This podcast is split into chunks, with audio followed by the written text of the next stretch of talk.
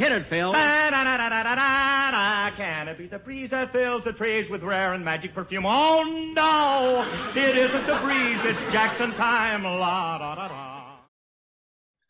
Well, hello again. This is Buck Benny speaking. Uh, we are joined with uh, Hope Sears today. Hi, Hope. How's it going? Hello, it's going okay. How about you? It's going good. Going good. It's, it's always fun being with you guys. We have uh, Zach Eastman.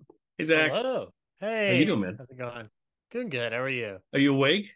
Oh yeah, yeah. I just got off Often on, work, on but- Saturdays, Zach has just worked a shift or whatever, so he's always kind of worn out. But he looks he looks like he's awake today. I'm the one yeah. who's kind of worn out. So Yeah, I'll get stay a nap. awake. It's all good. I'll get a nap in later. You watch. Okay. Feel free to nap during our intro when you're done talking. Ah, that comforting voice. It puts me to sleep so fast, so fast. so fast. I always wonder when people email me, is like, it's like, oh, I go to sleep to your show every night. I'm like, is that a good thing or a bad thing? I, I, I I could I, I could tell you that that was a comforting thing because I've told you how I found your podcast at a at a low point in my life. yes. Uh, that that was a good thing. Is like I went to bed listening to it. I would get a couple of episodes in before I finally would, you know, collapse. okay. So yeah, And you know, in the in the Neil Gaiman episode, he says he falls asleep listening to Jack. So I don't think it's necessarily a a comment on anybody's like.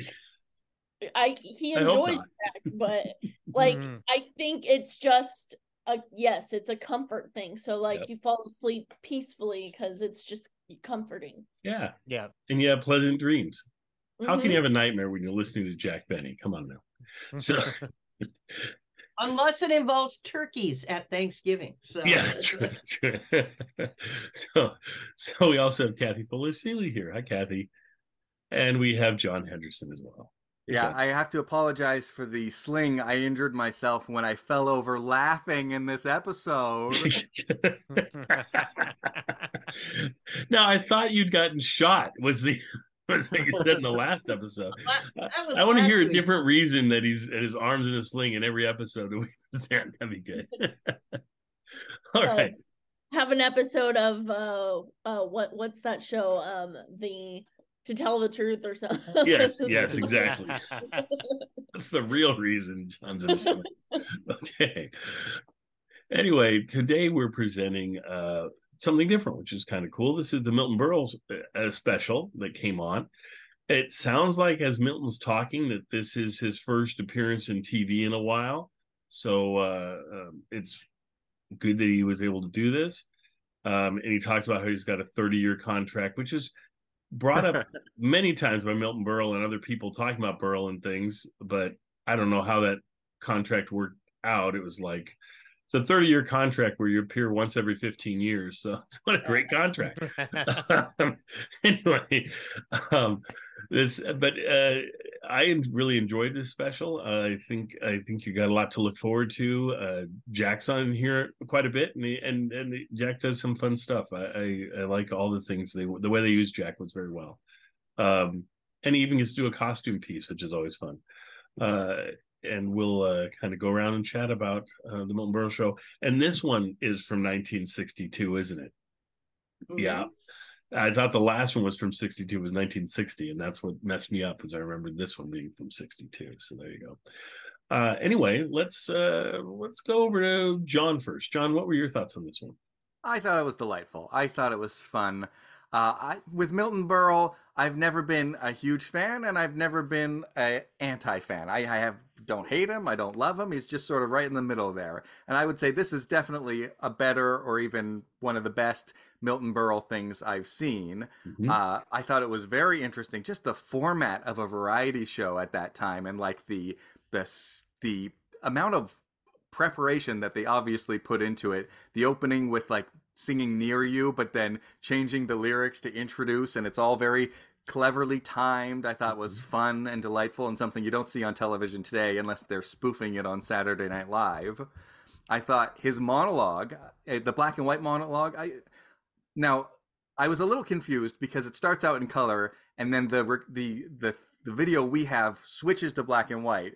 So I wasn't sure if they were playing a clip at first. Yeah, go that's ahead. me that was me Uh, I there's some clips that are out there on YouTube that are color, Yeah. and then the whole show's out there on black and white. And I said, you know what? I'll Frankenstein this Mm. thing together to put the color bits back where they go. Bravo, that's terrific. and have Very as much smart color as we can. And so so that's that's and then whole front section, the very beginning Oh. is Jack's voice introducing it and saying it's in Mhm. color and so forth and, and Yeah. does a little joke. Yep. That whole section wasn't on, I don't think, the black and white version that's out there on YouTube. Maybe it was, but I don't think it was. Or at least it didn't make any sense because it wasn't in color. So at least having that in color is nice, but it's a letdown because you see that.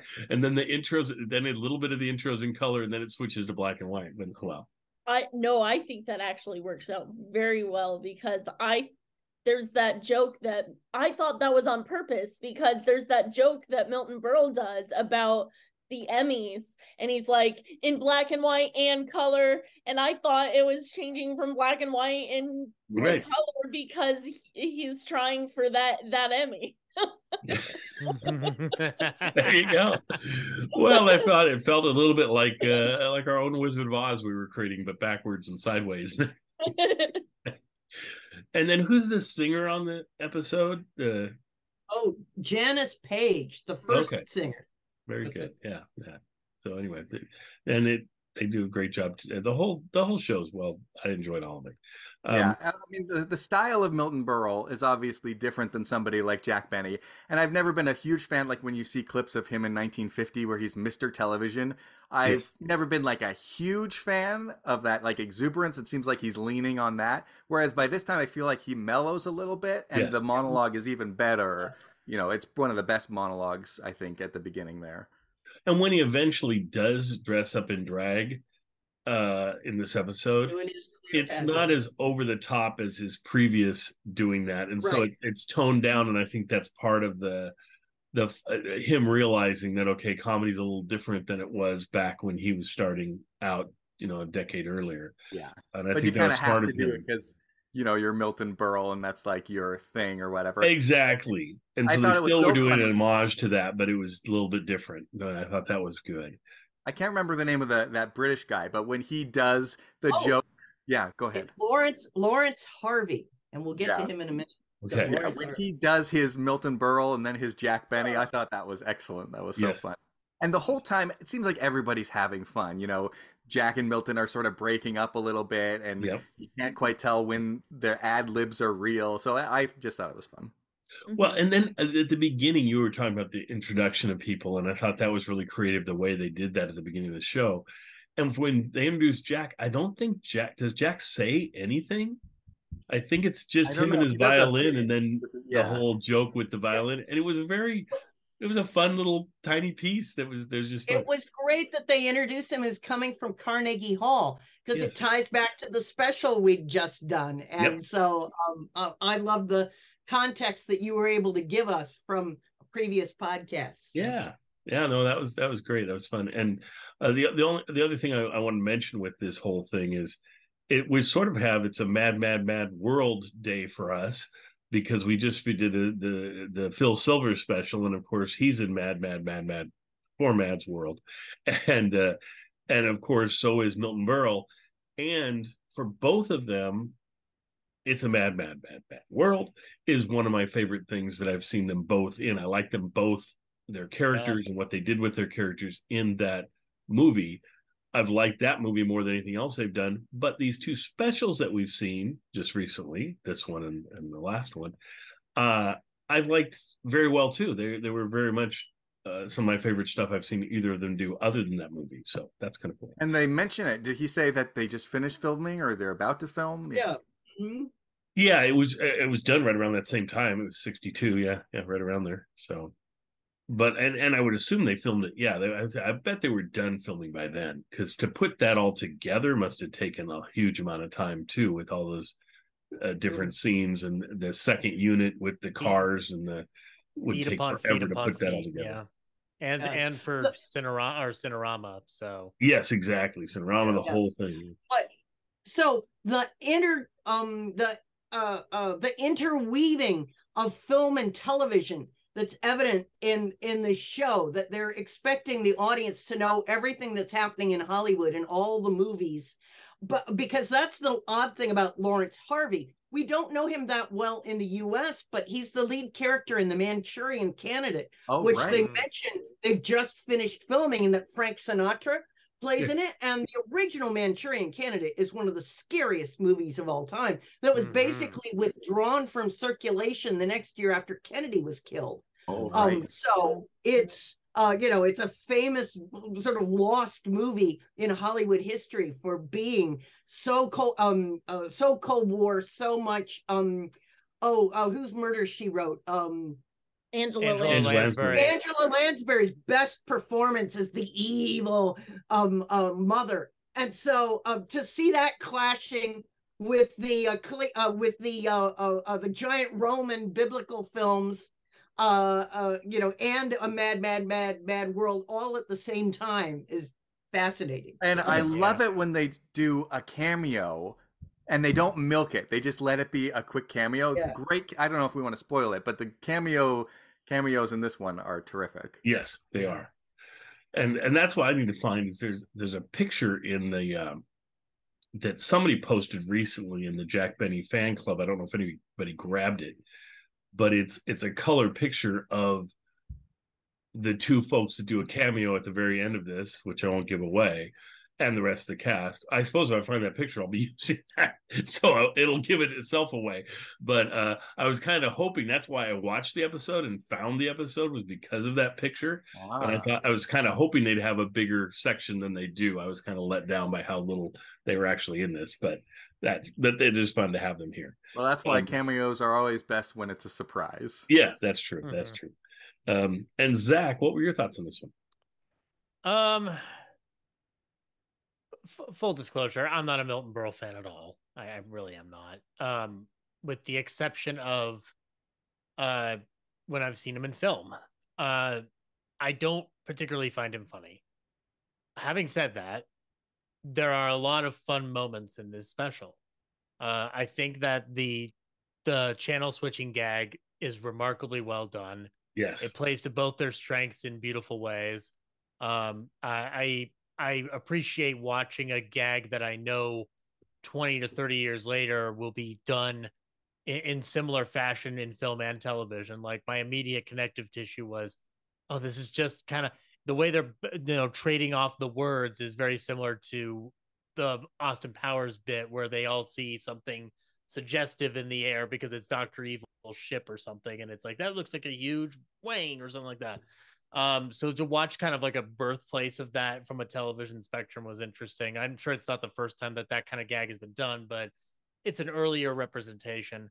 Um, if I had to pick a sketch that I enjoyed outside of that, though, it is it's it's the the media the the triage of biblical epics, um, which this is, I guess, an example for people of what Milton Berle was among the things he was famous for in his earlier film career, which or um, television career, which was uh, dressing in women's clothing on on television and you know pulling it off exquisitely. Um, I, I think that this one he milks it a little too much, but it's still a fun sketch. Uh, I loved the twist at the end with uh with the people in there. I'm not, I don't want to spoil it for anybody. Yeah. Um, and I like I like watching Lena Horne do anything because she's Lena Horne. So Yeah. how I'm not going to turn that down. Um, overall, I thought it was fine. It's just that like eh, I, I I don't know. It just it didn't hit me the way it hit others, but I totally understand why people would enjoy it. It's you know Mil- uh, Milton Berle has an appeal that I can't deny. I just I I don't find him as funny when he's doing his specials or his his comedy shtick. I love him when a director gives him something to do. Like I love him in It's a Mad Mad Mad World. I think he's brilliant in that movie. Mhm. Um, and I like the way he's like just capitulating at every turn to Ethel Merman and just like and just trying to like stand up to his mother-in-law. It's it's a great comic performance of Mhm. just like the sad sack. Uh, and it's weird because he can kind of do both. He can play braggadocio, and he can play sad sack, and I kind of appreciate the the the sad sack version. So um, Agreed. But yeah, that's No, I my two cents. That's my two cents. That's all. Yep. And the Lena Horne part in this is kind of fun because it's one of the few parts we have in color. And so all of a Mm. sudden it's color and it Mm. kind of highlights her section, which is kind of fun. So yeah. Um and and I Hope, what were your thoughts on it? Oh man, I loved it. Um, I just, I love the phone bit. I think that's one of the funniest bits in the show. Um, just the going, or not phone but the uh, the television bit. television channel. Yeah. Yes. Yeah, the television channel switching. That is the best. It was I- brilliant. Yeah, it was great. Yes, I applaud the writers, and you can also kind of tell like where this each monologue would have gone uh had the channel stayed on the same thing. So I think it was just it was it was just brilliantly written Mhm. and uh and if it's if that's live that's amazing because I that that would be hard to stage well. Yeah, Uh, I think the special is filmed, but I think they did that bit live because you can Mhm. tell the way sort of they're interacting with the audience and sort of waiting for it to cut to them. And I think, you know, Zach, you were mentioning if they were to do it later or today, they would probably tighten it up a little bit, which might help with the timing. and- But and that's not and that's not fair for me to criticize it for that because you guys are right like it's it's it's it's of its era and they're trying something ambitious i just can't get out of an editor mindset going like oh, Oh. i would tighten this up by oh. like a second a piece that joke though by the way where milton berle tells the golf joke and then Jack says, "Uh, "Let me tell you what kind of hack would tell this joke." Yeah, I, I love I that. love that. I, I lo- loved that. Yeah. I, I love jokes about how Milton Berle steals material. Yes, I that's do so think that's funny. the, I do think that's the funniest part of Milton Berle for me is the fact that he just Yeah. has no compunction of going like, "Yeah, I steal." Like Well, I, like I, how he kind of stole that whole bit from Jack in a way. yeah, Back when Jack was on radio, they'd have the thing where they'd be turning the, the, the radio channels and they'd all play off of each other. They'd finish the Yeah. sentence Right. in a weird Yeah. way, right? As he Mhm. switches to a different a different radio station. And so it was very much a similar bit to this. On Jackson, it wouldn't be switching between two things, they'll be, be switching between like four or five different stations and they would all kind of play off of each other and and, and that was kind of a cool thing to do. it's it's weird if you take that whole sketch out in its entirety from the moment they shut off Milton Berle's program to then turning on Jack's to the very end. It's like a surreal short film. Like it's it's if you isolate it on its own, it's a very uh, like interesting little short film that then ends with them being in the same space. Like put it on its own face. I'm like that's brilliant. Like Oh, yeah. that's beautiful. You know, Buck has already edited this show, splicing in the color. Yeah. We can we can tighten it up. Like Yeah. yeah. I don't. I yeah no. I I uh, George Lucas already taught me that it's not good to change stuff. So no no I'm, I'm good. Thank you very much. Oh, Yeah. but we'll have that AI discussion later, and and it Uh, may be Oh the oh. next hot thing. So Can I can I can I can I program the AI to give me back original Star Wars? Probably not. yeah. Uh, Well, and the But- uh the switching back and forth that they do and everything is so impressive. It's just editing these the color back into this thing. I didn't realize how much work that was going to be trying to line it. I'm so I do not want you to lose a second of dialogue or anything. So I think at one point I have where the same thing said again really quickly or something because I don't. But I thought better to leave something into the cut, cut too much out. So so I I tried to do that and and I think it it worked pretty well and I think it was fun seeing part of it in color. It'd be lovely if we ever find the whole thing in color, but considering that it's in chunks as it stands, like I think you're doing exactly what needs to be done, which is showing a proper representation of it, and that's Yeah. that's that's more than acceptable. Like it's it's, it's Yeah. in fact Yeah. desired. Hey, Kathy, what really- I appreciate Oh, go ahead. it. No, I no, I was just saying I really appreciated it, and I echo some of the thoughts that were already said about um just the trading, like the um just ad libs. They were great. did, Yeah, what- well- did we find any reviews or anything, Kathy, of this? Or I don't know. Um, well, well, I um uh, they they loved this one. So uh, Variety thought it was top notch. They were blown away by Lena Horne, and certainly she had such energy. What's happening at the zoo? You know, Yeah.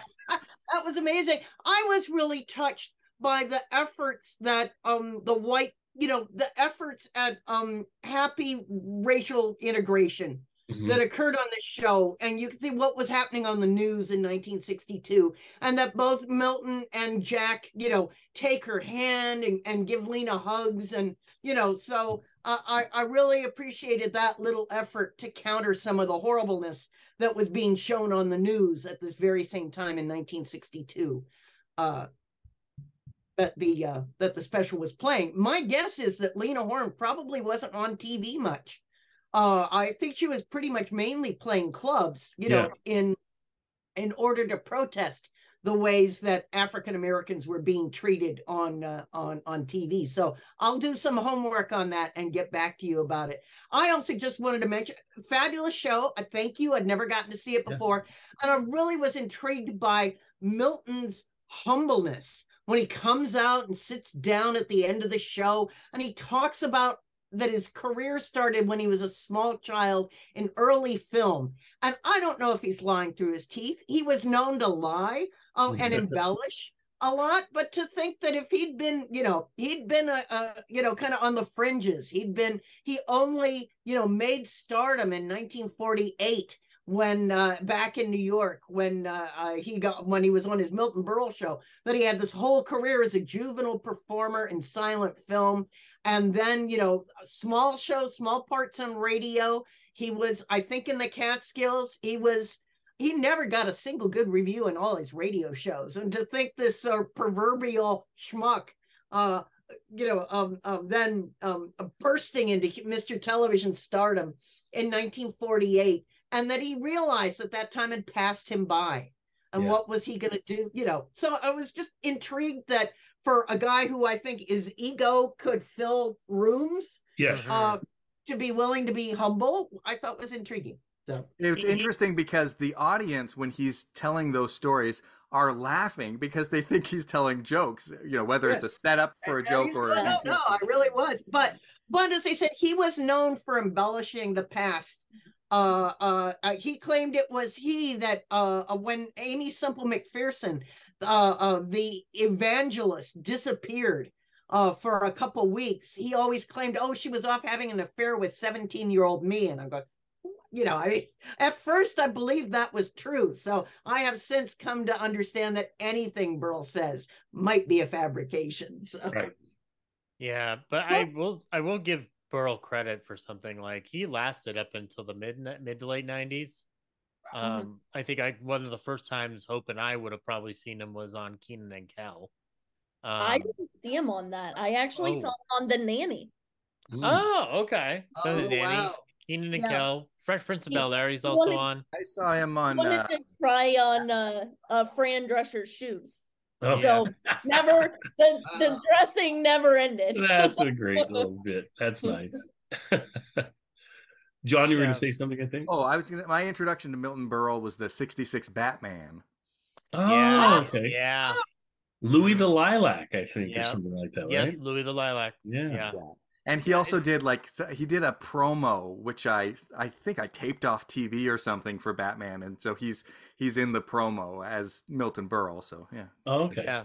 Because again, it's like he is a guy who just found a way to last and like never really left our consciousness. Like I give him props for, you know, sticking it out as long as he did. And you know, You know, as, as does stubborn mold in your shower.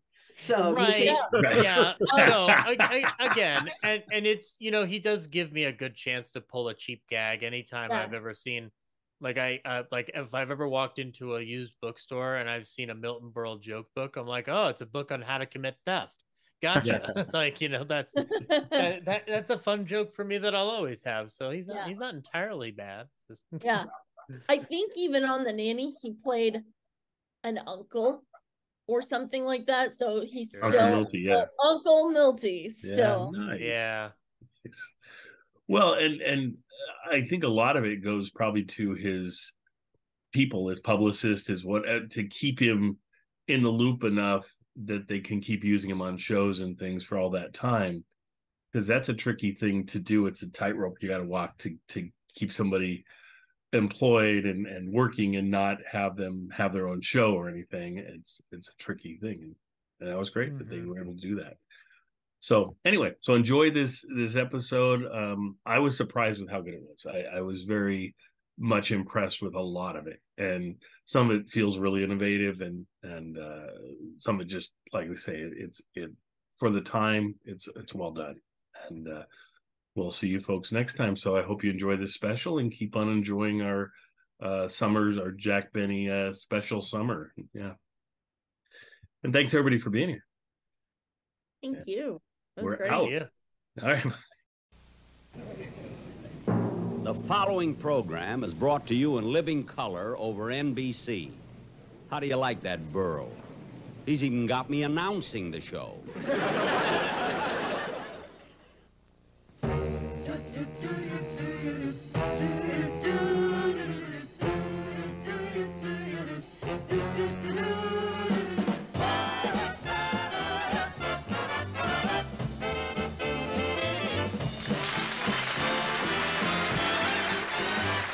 Just one place for me, and that's near you. It's a thrill to be here, near you. Lights are going on, brightening up the stage. Now here's a gal real gone, lovely Janice Page.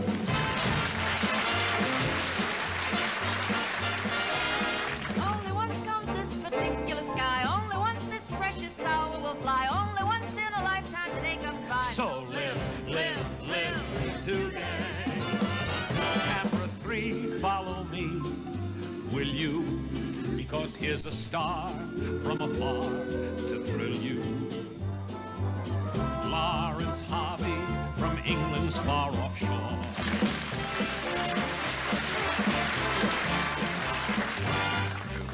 great to be here. Well, stick out that noble chin When do they serve the tea here? when you slap on that happy grin. We'll spread sunshine all over the place. So put on a happy face. Now let's move right along because here's a swinging song from the one and the only Lena.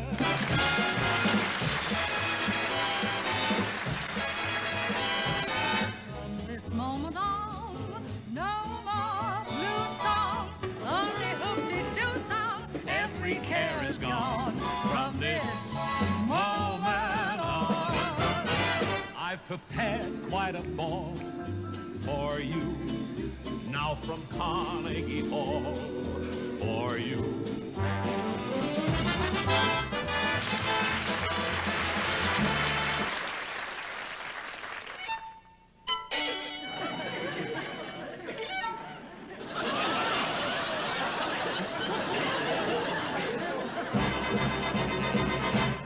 I can make tonight worthwhile and bring you just one smile, then I'm glad to be here near you.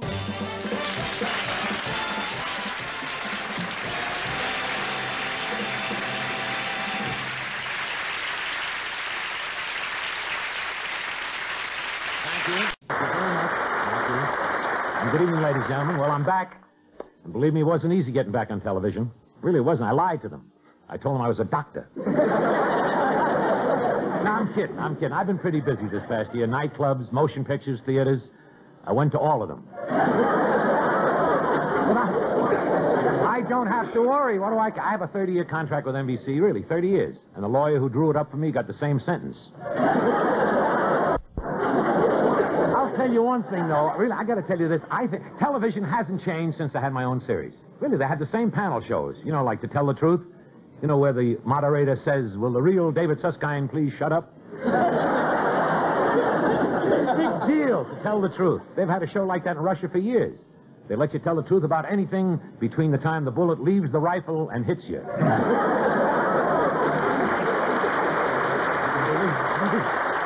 I, I'll take this country anytime. American television is the only place in the world where you can find at least 50 shows in the top 10. it's ridiculous. I can't wait till pay television comes in. It's practically here. I really mean, I know that because I had to pay plenty to get this show. well, I want to say, pay TV will be great. There'll be no more reruns. Reruns, you know what that is? That's a Madison Avenue talk for the old saying, the evil that men do lives after them. There's only one thing that's holding up pay TV. They can't decide how much Dr. Kildare should charge for a house call. and that's the big thing this year medical shows. Ben Casey, Dr. Kildare. I, I remember in the old days when you were sick, you used to have to go to the Mayo Brothers. Today you got to go to. And those medical shows are even affecting our hospitals. I mean that. If something goes wrong on the operating table, the surgeon takes off his mask, turns to his assistant, and says, Well, that's showbiz. you think that's bad? Oh, I just reminded. Did you see the trouble they had the other night on the Ben Casey show? A man went in for a tonsillectomy, and instead, Casey took out his appendix. Somebody mixed up the cue card. You like that? There's one thing that I can't understand. With all those medical shows on television, how come Chester still limps?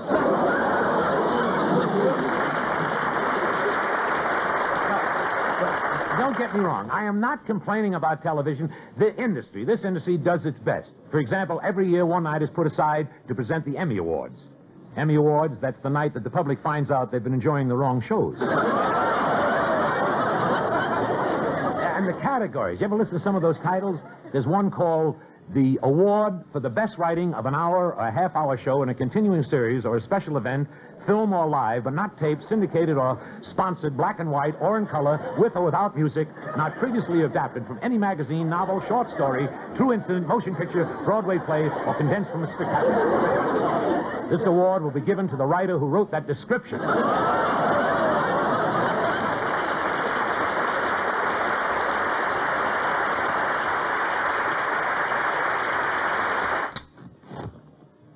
What did you turn it off for? Berle's very funny tonight.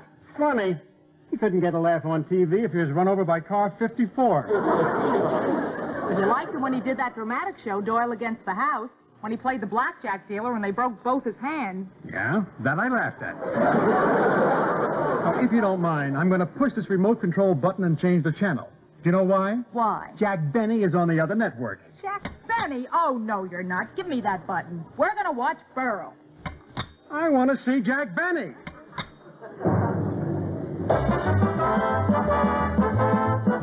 Ladies and gentlemen, it's the Jack Benny program. And here's our star, Jack Benny.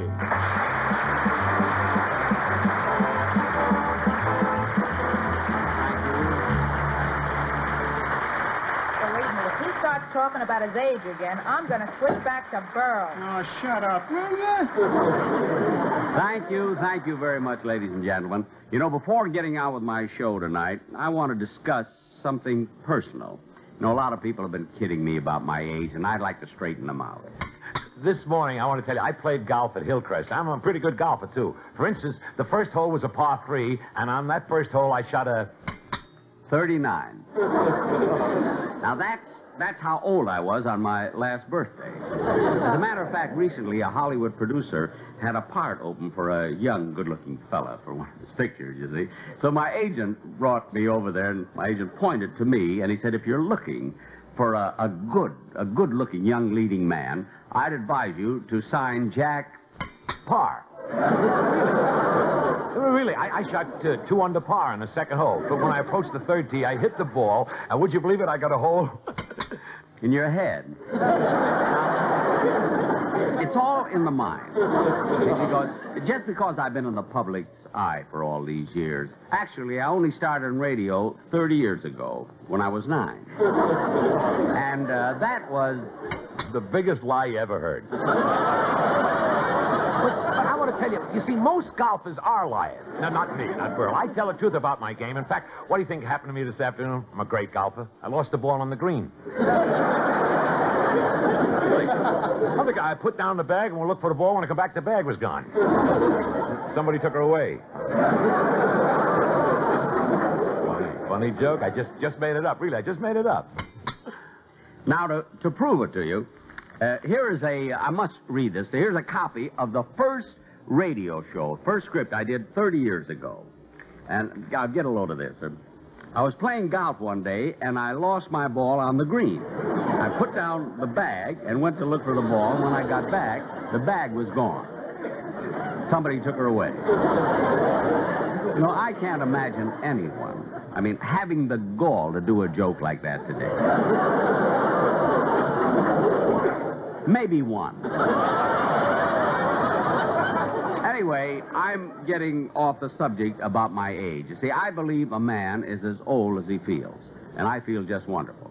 Because, you see, I know I'm in good physical condition because about a week ago I went to see my doctor. I went up to his office for an examination, and he looked at my tonsils. That's where I found her. I want to tell you, I, I was pretty mad at this girl because she disappeared from the golf course. So I walked right up to her and I said, Take off your clothes. after the uh, after the doctor made me undress, he started to examine. He checked my heart and my lungs, and he said to me, uh, "Jack, as far as I can see, you're a uh, very beautiful girl." you know, that night it was great. I, I took this girl to the restaurant. It was wonderful. We had a great dinner, but when I wanted to sign the check, the waiter, he wanted cash. I guess he didn't recognize me, so I got mad. I said to him, I'm Milton Berle. Milton Berle. which can upset anyone's stomach. Then my doctor told me, he said, I had nothing to worry about because I was in excellent condition. And of course, this made me feel very, very good, particularly because Mary just recently gave me a party for my birthday. Oh, I, I knew there was something I forgot to tell you. Will you hold the music, Les? Will you hold it just a minute? You know, Jack Benny, very good friend of mine, he just had a birthday, and you should see what I sent him. It's a beautiful gift that, that I know he'll appreciate because it's something that he's always wanted. But I got one gift that was absolutely fabulous. I don't know how to describe it to you, see? so I'll I'll uh, I'll have to show it to you. Will you bring it in, fellas, please? Isn't this wonderful? How I ever lived all my life without it, I'll never know. and look at look at the inscription on it, right here. It says, "To Jack, in appreciation for the many wonderful hours of entertainment you got from watching me." Isn't that adorable? Wait a minute. I, I got to tell you something. I heard a joke this afternoon. It's, it's terrific. It's about a spy in the days of King Arthur. Let's see if I can. remember. He was brought down to this torture chamber, and he was threatened with the most horrible instrument of torture ever invented. My violin. I want you to know that this is a genuine Stradivarius, which I was very fortunate in purchasing while he was still alive. And now I would like to play Cole Porter's Never to Be Forgotten Night and Day. Oh, ladies and gentlemen, just I want to show you, for the first time on television, I'd like to play the harmonica. you didn't think I could play it, huh? When you want to listen? Tuning up, partner.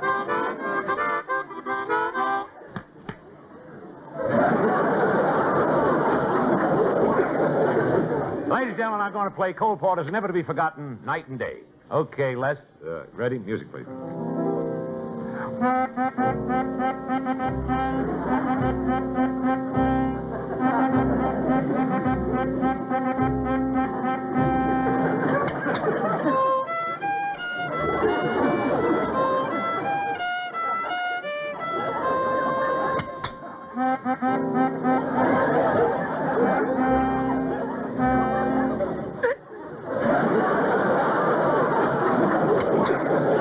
Fat on my bowl.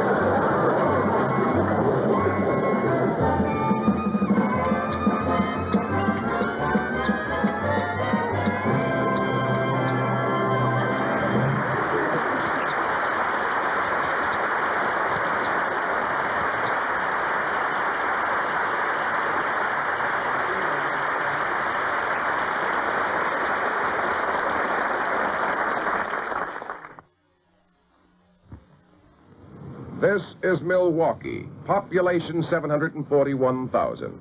A beautiful Midwestern city, thriving, bustling, growing, sneezing.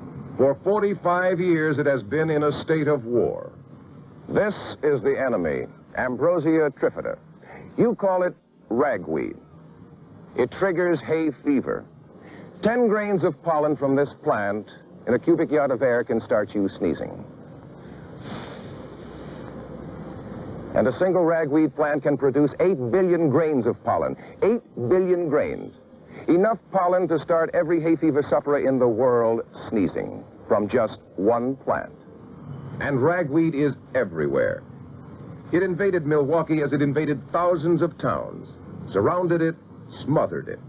Let's see what Milwaukee did about it. My name is Elliot Duke. I'm a news reporter. Milwaukee has been fighting ragweed for 45 years. Take a look at these clippings. The mayor endorses weed eradication days. A hay fever clinic is set up. And a hospital sets aside special rooms for hay fever sufferers. Milwaukee newspapers have given strong support for weed cutting drives. The Milwaukee Boys Club joined in these weed cutting drives. Laws were passed. It became a crime to fail to cut down ragweed on your property. Milwaukee even has a weed commissioner. In his words, this city has a real weed problem. These are weeds. Weeds, more weeds. So we post notices, we notify owners. Then we move in with machinery to cut down the weeds before they can spread pollen. Last year, Milwaukee destroyed over 80 million square feet of weeds. It cost many thousands of dollars to do it. That's how Milwaukee, an energetic and progressive city, gets rid of 90% of its ragweed. And yet, every summer from August 15th to September 15th, Milwaukee sneezes. Why? Because pollen is so light, the wind blows it in from hundreds of miles around. The hay fever story is the same all over the country. In California, the enemy might be sage. In New England, Timothy. But in Milwaukee, it's ragweed. So if you lived in Milwaukee and had hay fever, you went away to resorts like Eagle River or to Sturgeon Bay. Expensive. Or you stayed at home and tried to get through the season, and you sneezed. But last summer, many Milwaukeeans could stay home without sneezing. A new anti-hay fever product appeared in Milwaukee drugstores. It cost only a dollar and a quarter a bottle. This tablet was made specifically for hay fever and similar allergies. Its name is Allerest, and Allerest is the tablet that made Milwaukee stop sneezing. And now, folks, it's my pleasure to present to you one of the loveliest, one of the most dynamic performers in the entertainment world today, the fantastic Janis Paige.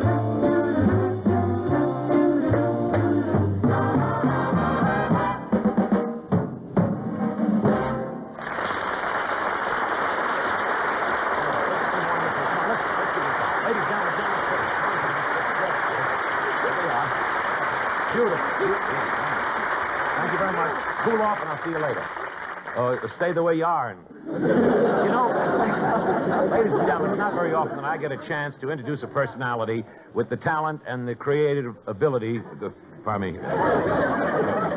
With the talent and creative, I'm so nervous introducing him. With the talent and creative ability of our next guest, he's America's artistic import from Great Britain and is really to be congratulated for his magnificent performance in Summer and Smoke.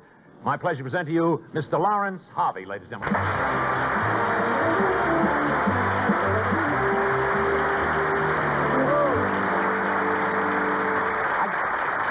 You notice how you notice how tongue-tied I get. I get nervous, and I want to tell you something. It's a great pleasure, Larry, to have you on our show. I really mean that. Well, thank you, Mil. You know, I'm, I, you, know, you know how nervous I got to introduce you. And I, well, I tell you, I'm I'm so impressed just standing on the same stage with you. After all, you're one of one of the real artists in our profession.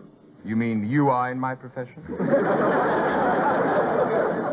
Mr. Harvey, I uh, know that you're not used to the uh, customs of this country, but we have one rule in TV television, American television over here, FCC Regulation 22. You never heard of it? The guest never gets more laughs than the comedian. That's the rule. You'll remember that, won't you, from now on, please? Well, I, I'm terribly sorry. I didn't know. You see, I've only been in this country, well, just a little over two years. Only two years, and it's amazing. he speaks English better than I do.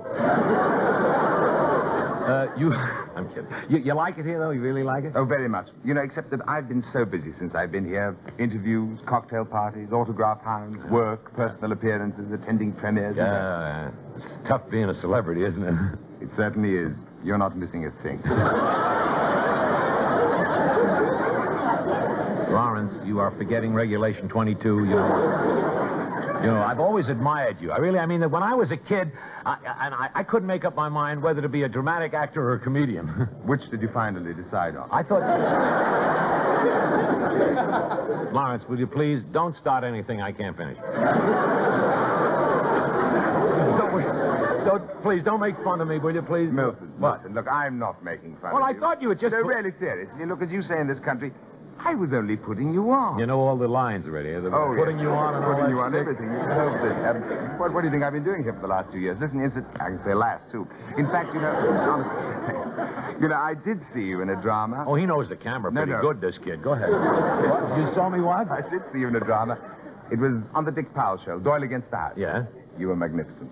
Oh, really? I really, you know, honestly, I really feel you should get an Emmy for that performance. Oh, Larry. Are you, are you saying that sincerely? Why, yes. Isn't that the way you told me to say it? Yeah, I... Just to forget the whole bit. Don't laugh so loud. All right, I, I just thought maybe, you know, uh, about pictures. You I, I thought maybe I could be your co-star with you in the new picture you're doing. I, I read it in the uh, in the, one of the papers. Trade. What's the name of the picture? The Manchurian Candidate. Manchurian Candidate. I, if I could be in that picture, it would be great. I'm terribly sorry, Why, Milton. why? You see, it's too late. We already have a co-star. Who's that? Frank Sinatra. All right. eh. What are you doing in picture? You Well, we play uh, American soldiers in Korea. Sinatra, a soldier? He doesn't weigh uh, enough to be a bullet. And I nearly loused up my own joke, I'll tell you. May I, why, why do you always, why do you always use Sinatra? Okay, Every, Sinatra Sinatra. Mil- Milton, Milton, can you blame me? Why? Well, using Frank in a picture, that's like money in the bank. Oh, I see what you mean. Did somebody call me?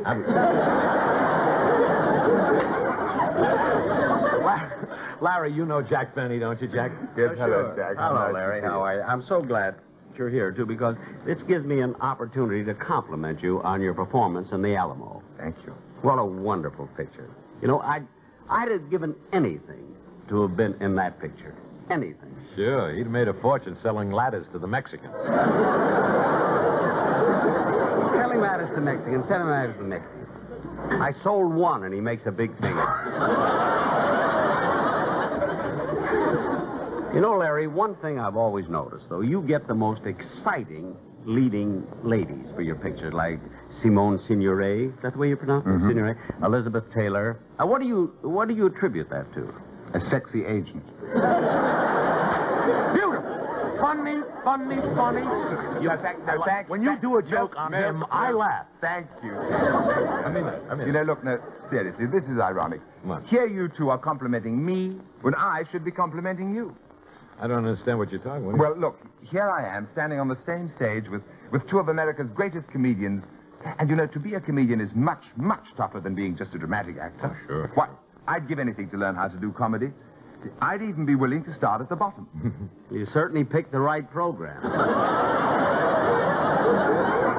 Jack, will you please? Now, Larry, if you're really serious, I can teach you. I gave I gave lots of comedians their nightclub material, like Mort Sahl, Henny Youngman, Buddy Hackett, Jan Murray. You gave them their jokes? That's right. Yes, he gave Mort Sahl Youngman's material. He gave Youngman Hackett. Oh, shut up, will you? That's not true, Jack. You know me very well. I don't steal jokes. I'm an ad lib comedian. Some ad lib comedian. Yeah. You could lean against a stove and something, I'm supposed to You could.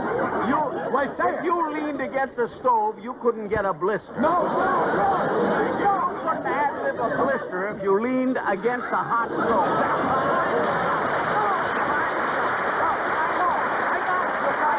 I got it. You got it. That's very funny. I'm letting you do all the funny lines. That's what. Yeah, yeah, you are. Something must be bothering you. Nothing is bothering me, Jack. And I don't like that you know, insinuation that I can't ad lib. I defy anyone to name a better ad libber than me. Anyone. Well, Milton, there's um, Bob Hope, Red Skelton, Groucho Marx. That's not fair. You're naming comedians. You could throw in Arthur Murray and it would still come out the same.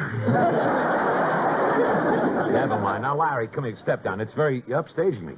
It's um, it's very simple. If you want to learn how to do comedy, you don't have to make up your mind who you want to teach you. Jack and I are different types. That's the sweetest thing he said to me all day. Now, please, Jack, I'm talking about styles. That's what I'm talking about. Yeah, and you know he's right about that, about the style. Now, I think you, you see, Larry, with your, you know, you're being so suave that uh, I think that you should work like I do. You know, I, I think Jack has something there. Sure, he has something every place. He never gives anything away. you, can, you can bet me. Oh, no, Milton, that's not fair. I happen to know that Jack is not cheap. I'm not? I mean, I'm, I'm not.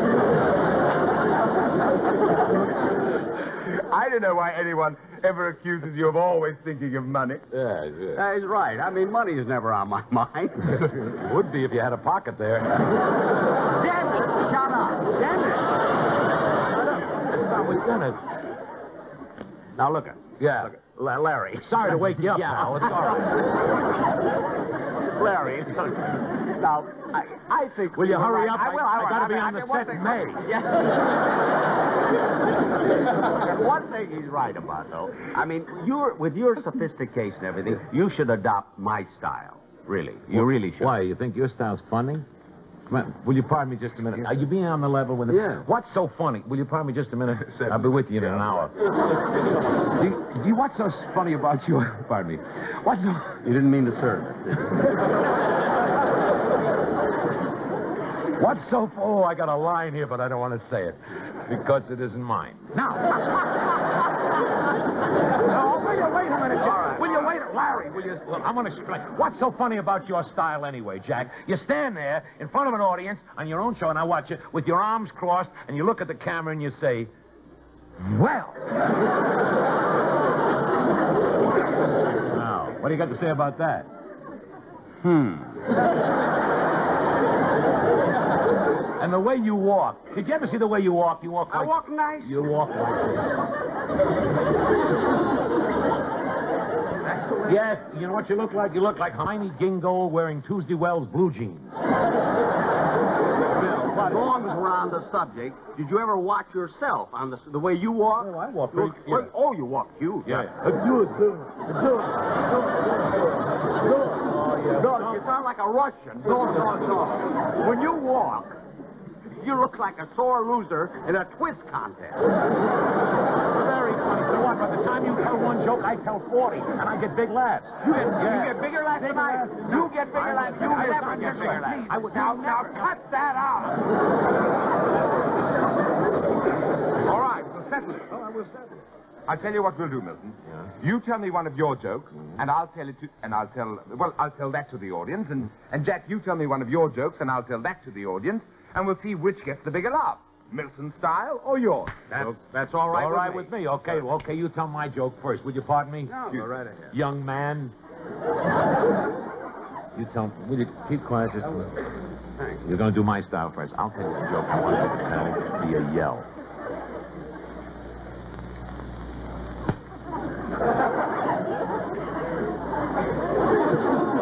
Watch this, Benny. Watch it. Go ahead, pal.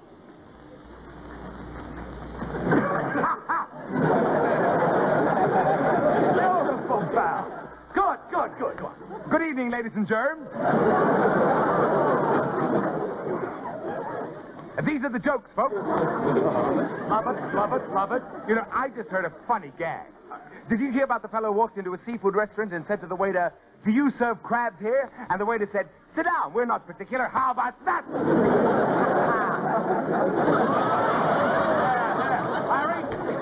They. Oh, they screamed at Wonderful. This was You ready with your style? Let him teach you. Let him teach you. See if it's better.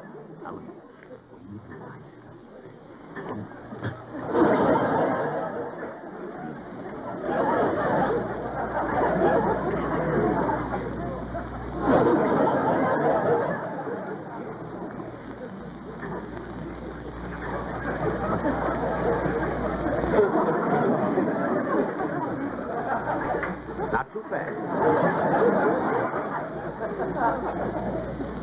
Hmm. Well. Do you know why Gracie Allen put a television set on the stove? To see how George burned.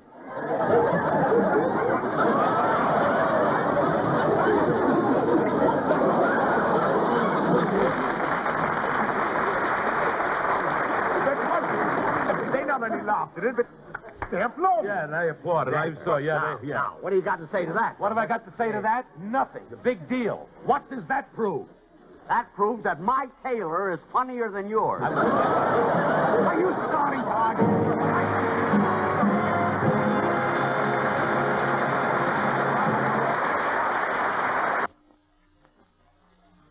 Listen to Joey Sangor, a former boxer, a popular Milwaukee citizen, and one of Milwaukee's prominent pharmacists.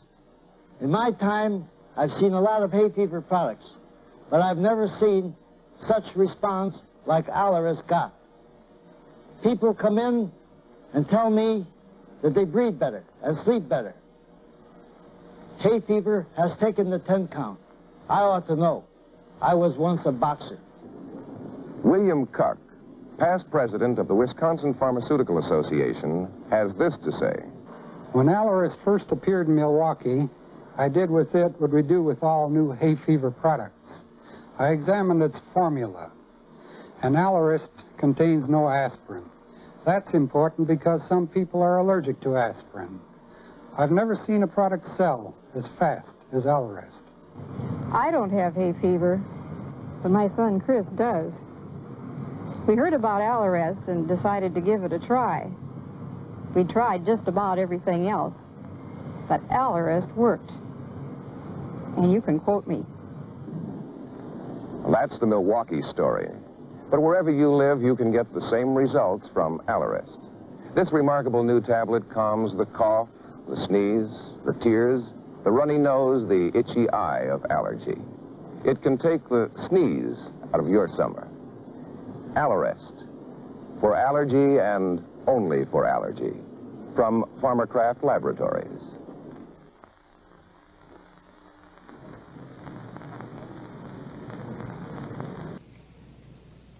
And now, the two most exciting words I know Lena Horne.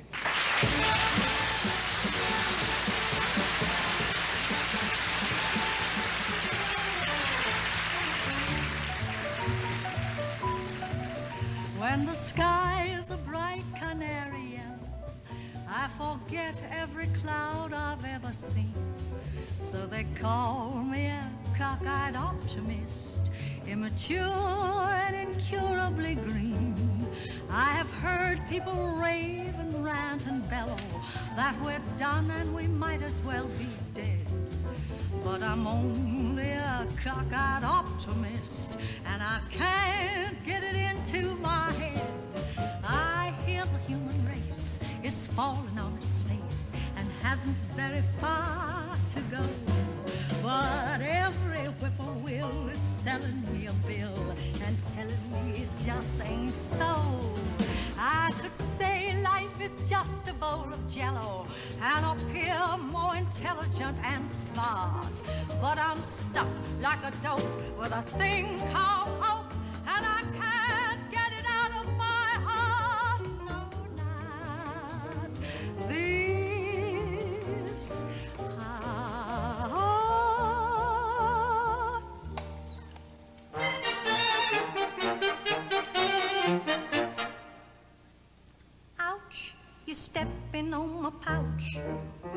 To the bear said the kangaroo.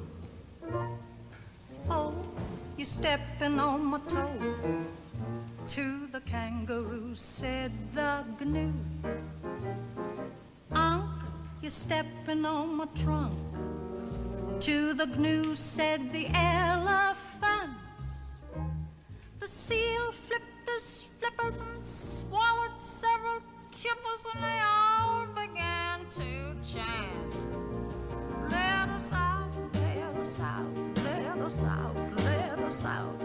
The zoo is overloaded. Let us out, let us out, let us out, let us out. The population has exploded. Eek, you're stepping on my beak, said the pelican to the moose. Look out, you're stepping on my snout, said the moose to the honking goose. Heck, you're stepping on my neck, said the goose to the tall giraffe. Ouch, my pouch. Oh, my toe. Eek, unk, ouch, oh, ooh. And that's what is new at the zoo. Ooh, spread out, everybody. Why does Mrs. Skunk always have more room than we have?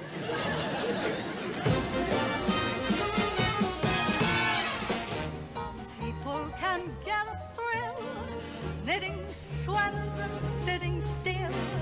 That's peachy for some people who don't know they're alive. Some people can thrive and bloom, living life in a living room. That's perfect for some people of 105.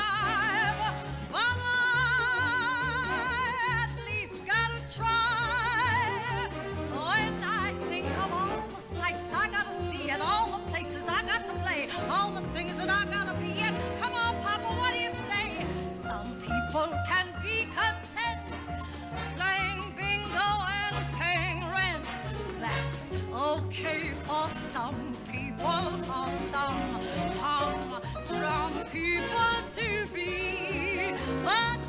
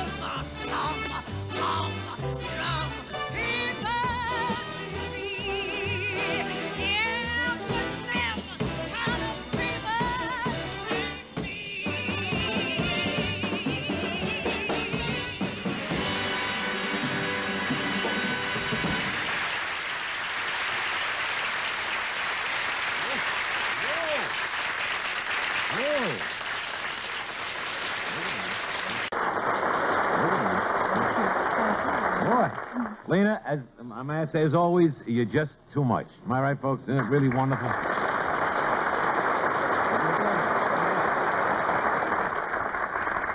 Boy, I want to tell you, yeah, I, I really mean it, Lena. You're just simply, uh, as always, I really mean that. Well, thank you, Milton. May I say how wonderful you were on the Dick Powell show? Well, thank you again. Thank you very much. You know, you should make a feature picture. Well, isn't that funny you, you said that? I'm, I'm going to. I was just signed by Stanley Kramer for his new production. It's a picture called It's a Mad, Mad, Mad World. Spencer Tracy and about 20 stars. It's going to run about four and a half hours. Oh, don't tell me it's going to be one of those epics about a giant of history like Julius Caesar. Oh, no, no, no, no. This is a comedy that I'm going to do. Oh, that's good. Because there have been so many of those epic life stories in the past few years. In fact, there's something that bothers me about them. Hmm? Do you mind if I sound off a little bit? Of course not. You do what you want. You're, you're my guest. Ladies and gentlemen, a television first. Lena Horne will now do eight bars of talk. Well, no, it's true. There have been a lot of epics about giants of history in the past few years. The reason is simple. The stories are usually in the public domain, and the lives of the characters are available to any producer, gratis. But how would those historical figures feel if they knew what was going on? If they were around today, what would they have to say?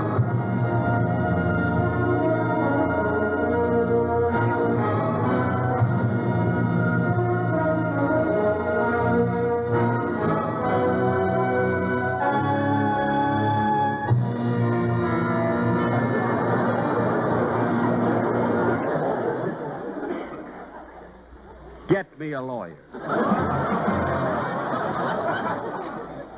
I'm Ben Hur, and I was played by Charlton Heston.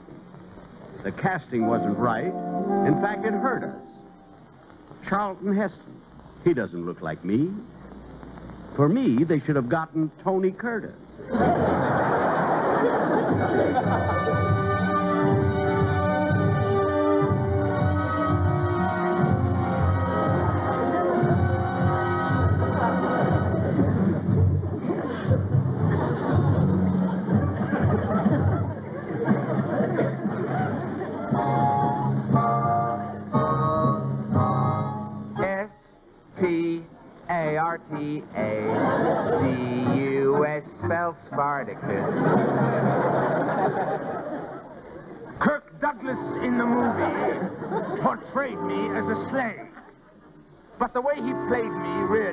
True.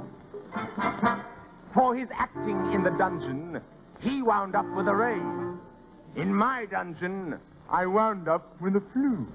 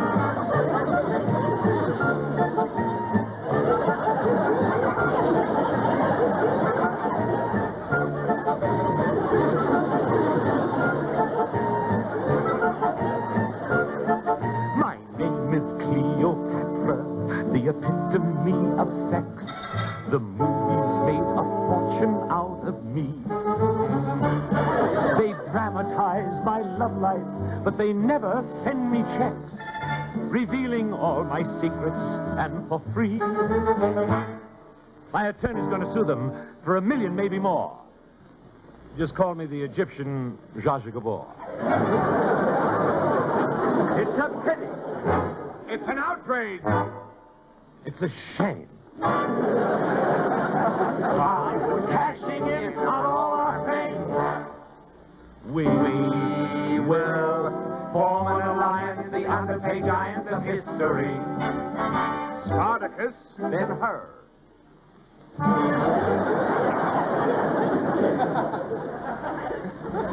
We'll demand our rights like other individuals. We feel we're entitled to residuals.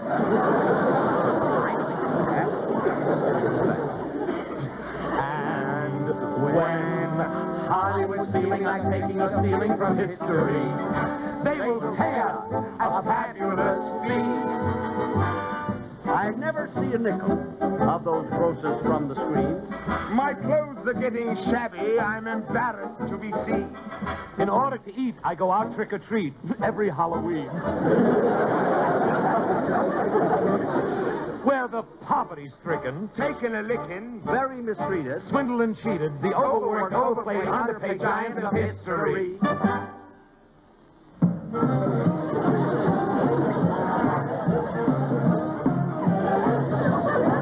I made a star of Theda Bara. I helped Claudette Colbert make the grade. I'll earn six million for Liz Taylor if the picture's ever made.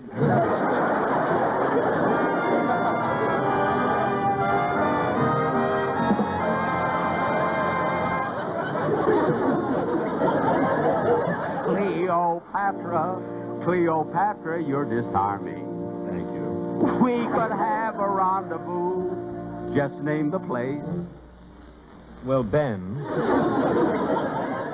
meet me at the pyramid in a half an hour. Meet me in the pyramid in a half an hour. Meet me in the pyramid in a half an hour. Meet me in the pyramid in a half an hour. I'm so sorry. Cleopatra, Cleopatra, you're so charming. Yes. But it's tough to grow accustomed to your face. Don't be a smarty, Sparty.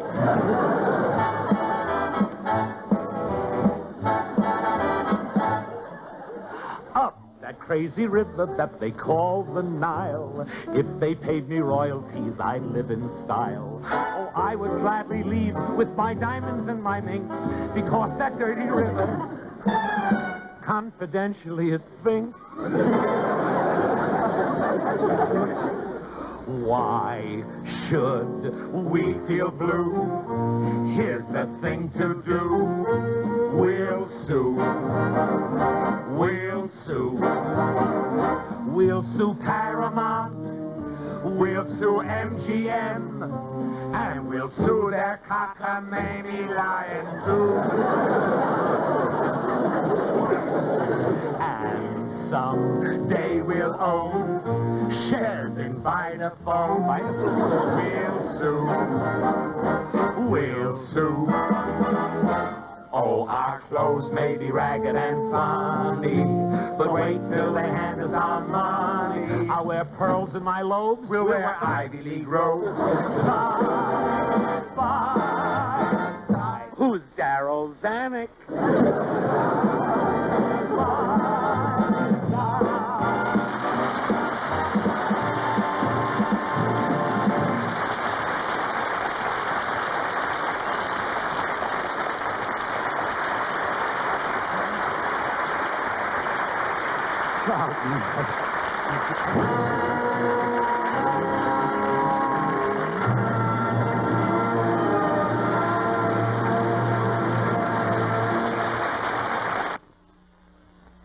Close to the screen and let's see what makes you sneeze. Ragweed make you sneeze? Cat make you sneeze? Dust make you sneeze? Makeup make you sneeze? You've got allergy. You need Allerest. Let's see what else makes you sneeze. Horse make you sneeze. Goat make you sneeze. Duck make you sneeze. Sheep make you sneeze. What's that? You stay away from these things? On the contrary, you live with them. Horse, goat, duck, sheep.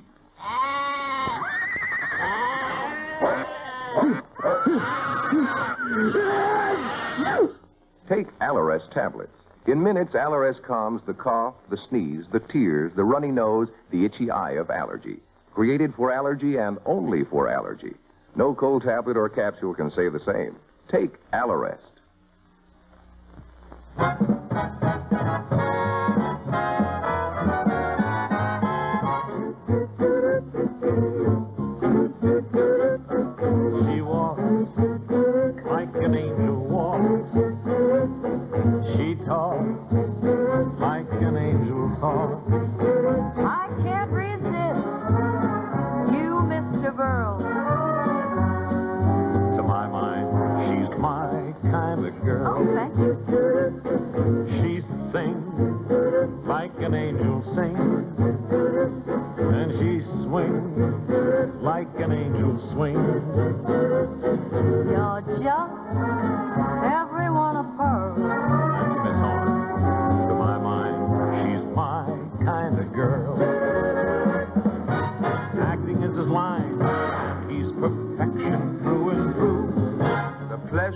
That being on this show is grim, like an angel's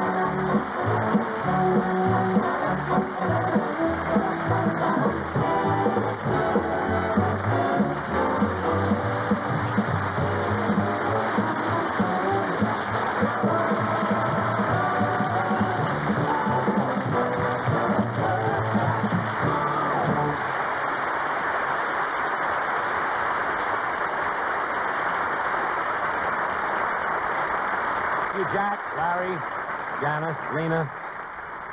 Oh, boy. Really, four great performers. I really mean it's a great pleasure to have you on our show tonight. Thank you very much.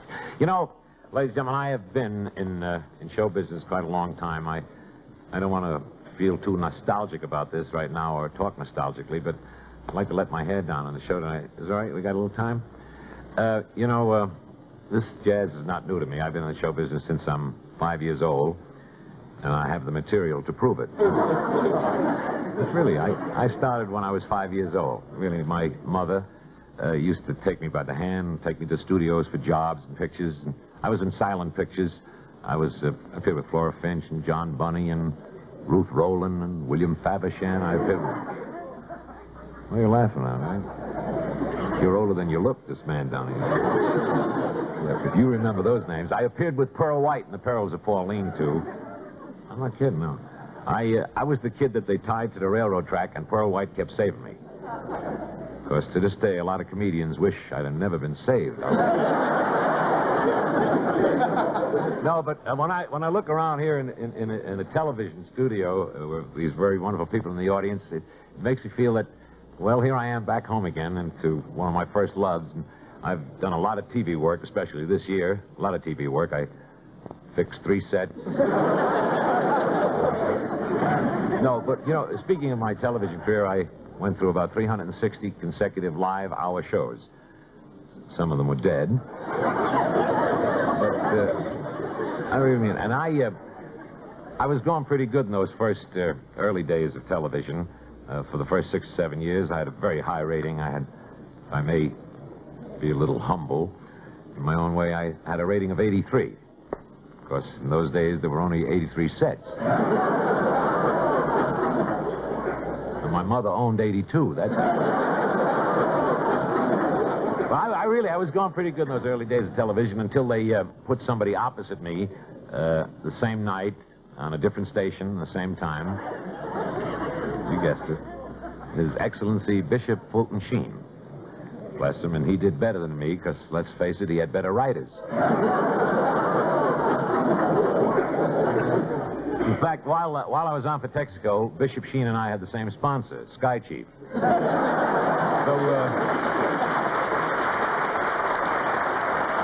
so I do want to say, after all these years, it's a great thrill to get back and do another television show and entertain an audience that I love so much. And now I'd like to leave you, ladies and gentlemen, with this one thought.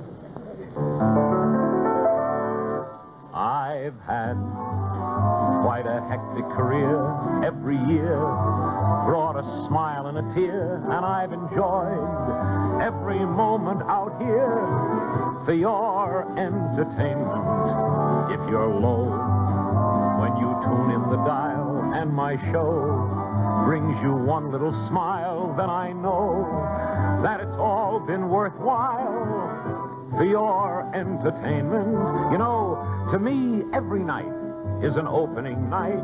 Just to hand you a laugh is my one big delight.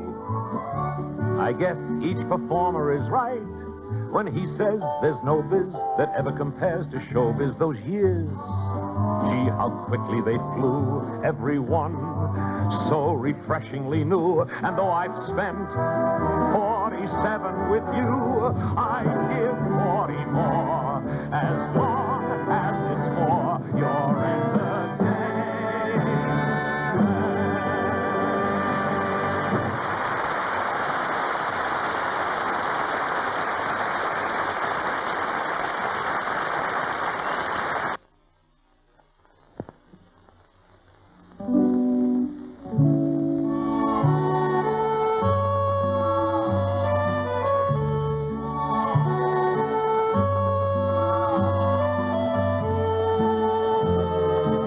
some deodorants, Fresh doesn't promise you eternal romance. Cream, roll on, stick, all Fresh does is keep you fresh. When you think of it, that's quite a lot. Till I see you soon again, good night.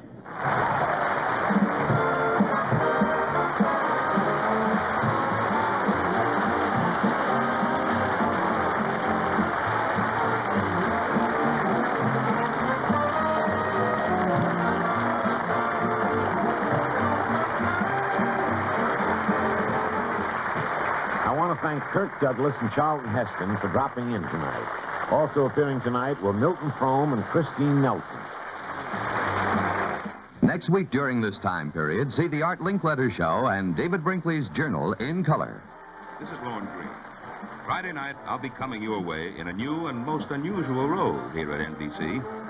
The occasion is the International Beauty Spectacular, which will combine a showcase of the world's most beautiful women with a full hour of entertainment.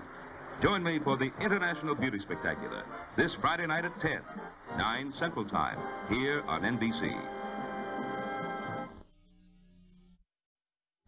This special is brought to you by Allerest, created for allergy and only for allergy. Allerest calms the cough, the sneeze, the tears, the runny nose, the itchy eye of allergy. Allerest tablets, a product of Pharmacraft Laboratories.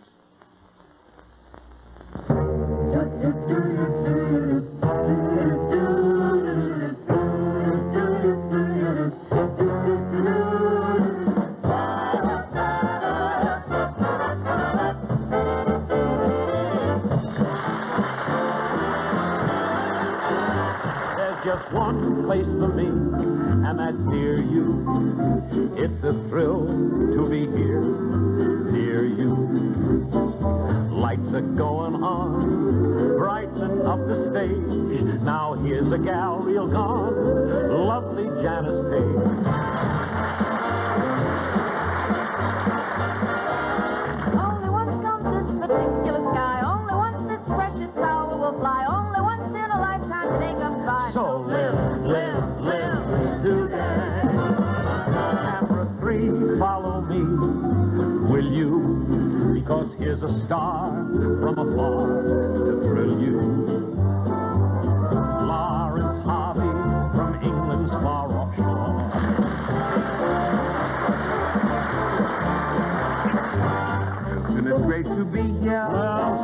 That noble chin. When do they serve the tea here? When you slap on that happy grin. We'll spread sunshine all over the place. So put on a happy face. Now let's move right along, because here's a swinging song from the one and the only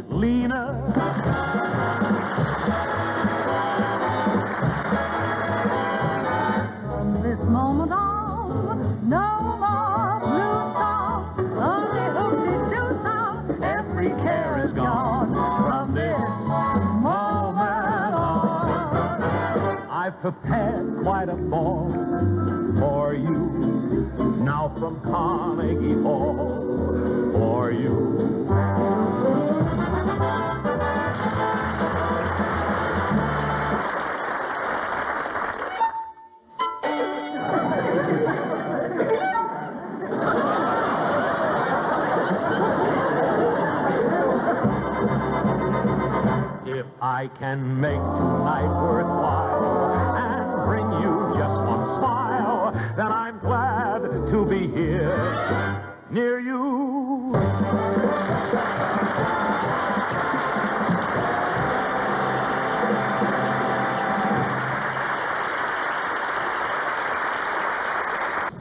And now, the two most exciting words I know Lena Horne.